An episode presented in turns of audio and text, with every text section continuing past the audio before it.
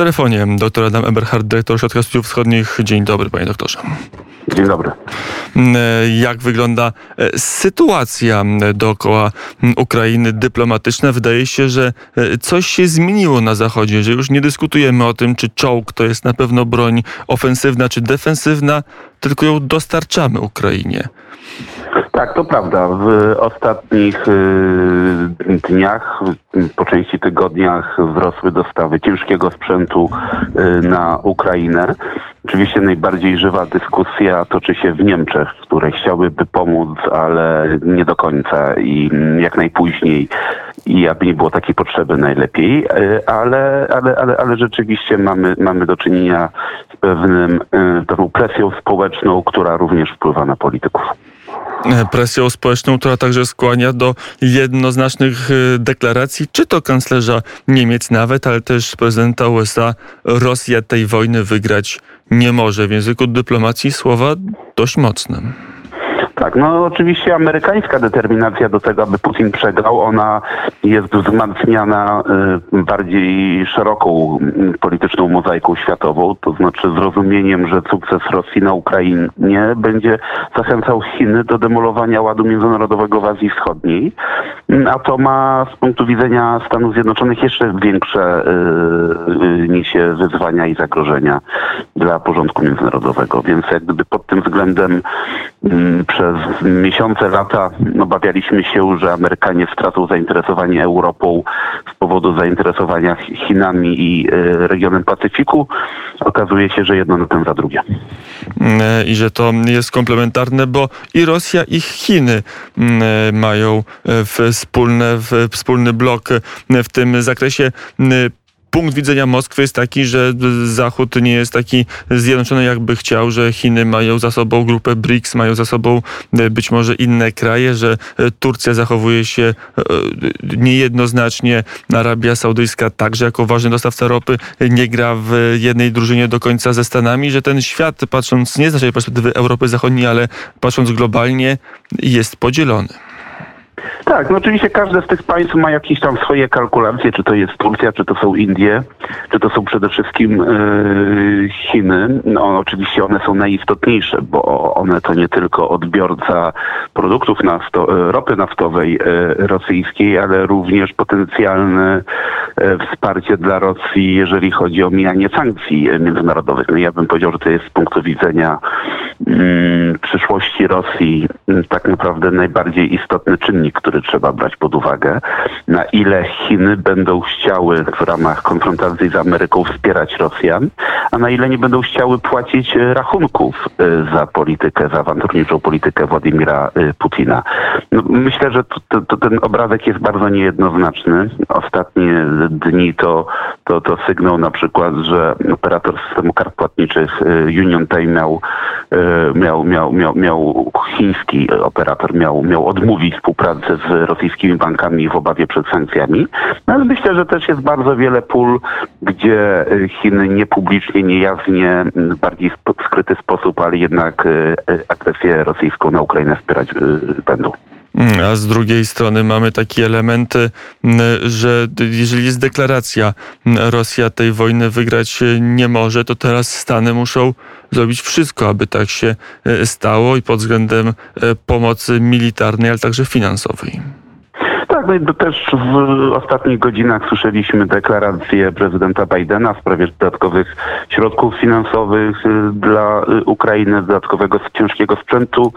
Mm, to, to, to, to, to, to, to napływa i myślę, że pod tym względem sytuacja na froncie dla Ukrainy, ona staje się jakoś tam korzystniejsza niż można się było spodziewać. To znaczy Ukraina dysponuje sprzętem. Główny problem na tym etapie mam wrażenie to, y, który, który się może pojawić w najbliższych tygodniach, to kwestia y, paliw, produktów naftowych, ponieważ to tutaj bardzo duże uzależnienie było Ukrainy przed wojną od importu z Białorusi, Rosji, to prawie dwie trzecie zużycia mm, ukraińskiego. Część była importowana przez y, drogą morską, a pamiętajmy, że Odessa jest blokowana przez Rosjan zaminowana. No, jedyna rafineria ukraińska została zniszczona atakiem rosyjskim rakietowym.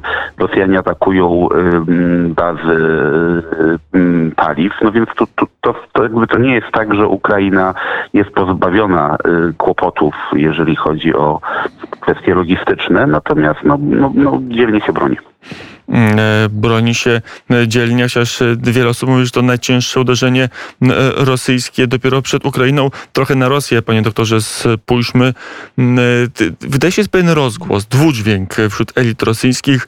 Z jednej strony grupa raczej generalicji z generałem, z ministrem Szojgu raczej wysyła takie sygnały.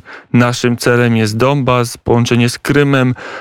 Z drugiej strony, jak się posłucha tych rzadkich wypowiedzi Władimira Putina, to raczej słuchać cały czas to samo. Denazyfikacja, demilitaryzacja, neutralizacja Ukrainy, jakby cele polityczne w tym ośrodku się nie zmieniły. O co gra teraz Rosja? Bo myślę, bo myślę, że musimy rozróżnić cele strategiczne od y, działań celów taktycznych. Strategicznym celem jest zniszczenie y, Ukrainy i to od początku wojny się absolutnie nie zmieni nie, nie. Jeżeli chodzi o wymiar taktyczny, no to początkowo Putin miał ochotę wjechać czołgami do Kijowa, liczył, że ucieknie Zełenski, yy, narzuci się Ukrainie marionetkowe władze, które będą uczestniczyły w pogrzebie ukraińskiej państwowości. To się nie udało, no więc y, próba jest, y, będzie próba połykania Ukrainy y, po kawałku, częściami. Y, I tutaj, i tutaj wracamy do tego, co mówi dość w sposób otwarty również rosyjska elita, rosyjska generalicja, czyli po pierwsze zajęcie całego obwodu ługańskiego i donieckiego, po drugie zajęcie całego obwodu zaporowskiego i hersońskiego, przeprowadzenie tam referendów o powołaniu republik ludowych perspektywą aneksji do Federacji Rosyjskiej i to już daje Rosji połączenie lądowe pomiędzy Rosją, Donbasem z jednej strony, a Krymem z drugiej strony. E, a następne cele, no cóż, to jest i Charków, to jest i Mikołajów, Odessa, to są te jak gdyby rozpychanie się bardziej yy, yy, po bokach na południu, na, na wschodzie Ukrainy, w zależności oczywiście od kontekstu militarnego, w zależności od sytuacji na polu bitwy, bo to ona zdecyduje, jak, w jakim stopniu Rosja będzie te cele y, taktyczne mogła, będzie w stanie zrealizować. A to z kolei wpłynie na możliwość realizacji celu podstawowego, czyli zniszczenia państwowości ukraińskiej, bo taki przyświecał rosyjskiej licie i taki przyświeca niezmiennie. Czyli jeżeli będzie jakiś rozejm, to, to właśnie raczej rozejm i krótka pauza w działaniach Kremla, nie stabilizacja na lata.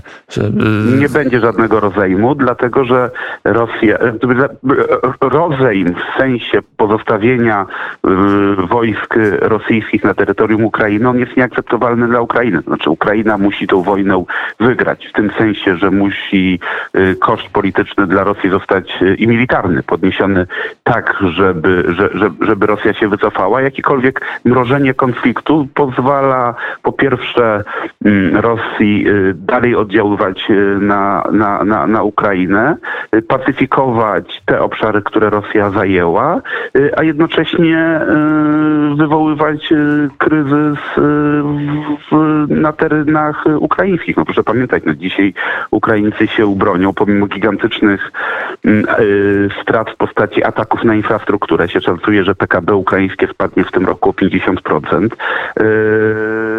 tutaj jak gdyby, no, jak gdyby jakkolwiek przedłużanie tego konfliktu, mrożenie jego byłoby, byłoby rosyjskim działaniem na rzecz yy, yy, osłabienia morale ukraińskich obrońców. Panie doktorze, w takim wypadku e, ty, ty, strona rosyjska, no jest ta magiczna data 9 e, maja i pytanie, co może na tą paradę e, Putin dowieść, mówiąc językiem polityki amerykańskiej. Mariupol, Hersońską Republikę Ludową, co może dostarczyć? Ja bym jakoś specjalnie się nie przywiązywał do tej daty 9 maja, ta wojna będzie trwała dużo dłużej. Oczywiście, no, co, co, co będzie na stole, to się wykorzysta mm, propagandowo na 9 maja. To, to oczywiście już proszę zobaczyć, że pomimo wie, braku wielkich e, sukcesów rosyjskich, e, dzisiaj sprzedawany jest Mariupol jako, jako, jako, jako, jako, wielki sukces. To ta wczorajsza rozmowa Putina z ministrem obrony Szojgu. E, Myślę, że przed e, 9 maja jeszcze, myślę, że Rosjanom będzie na tym zależeć, może być przeprowadzane referendum w sprawie utworzenia Hersońskiej Republiki Ludowej. To, to, to tutaj takie pewne sygnały do nas dochodzą. I, i, i co będzie to, co będzie to, to, to Putin wykorzysta, aby przedstawić jako sukces, natomiast y, niestety wojna toczy się będzie dalej. Mm, I będzie cały czas ten sam niezmienny cel, czyli mm, opanowanie Kijowa i podporządkowanie sobie mm, Ukrainy.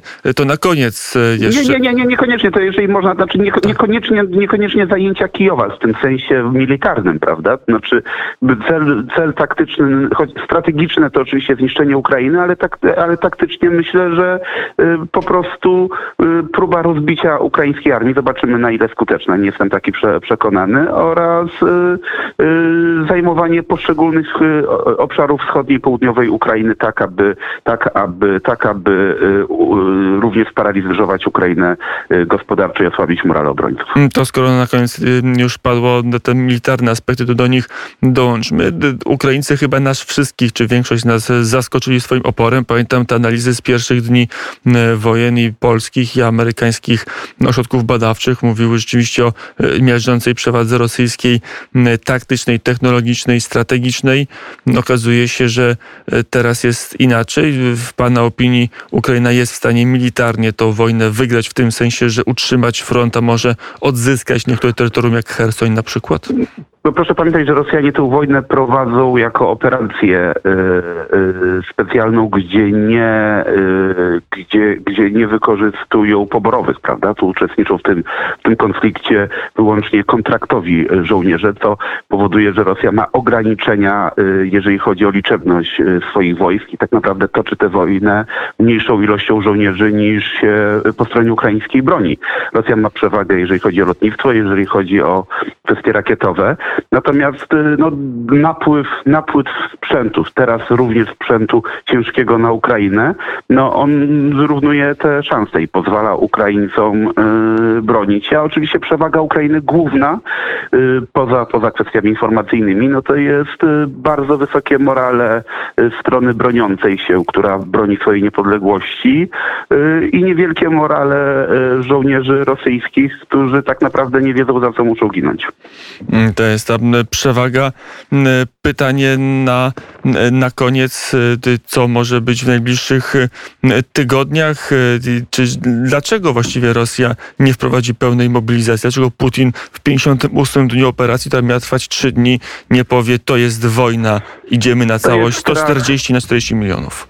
To jest strach trochę przed tym syndromem afgańskim, przed tym, przed, przed, przed, przed, przed pewną konsekwencjami y, wewnętrznymi y, rozszerzania tej wojen i cynkowych trumn, y, które będą, będą wracały w jeszcze większej skali z Ukrainy. I to to, to, to, to moim zdaniem jest kluczowe. Proszę pamiętać, jakby ta cała wojna, mm, ona jest podporządkowana y, w znacznym stopniu wymiarowi wewnątrzpolitycznemu, utrzymaniu Putina u władzy, y, konsolidacji elity rządzącej, zastraszeniu własnego społeczeństwa. Rosja stała się państwem totalitarnym y, i, i, jednocześnie uzyskania pewnej takiej mobilizacji w nienawiści do Ukrainy i Zachodu, bo ta wojna z punktu widzenia rosyjskiego jest nie tylko wojną o zniszczenie Ukrainy, jest również y, wojną o zdemolowanie Zachodu. Powiedział dr Adam Eberhardt, dyrektor Środka Studiów Wschodnich. Dziękuję bardzo za rozmowę. Dziękuję bardzo.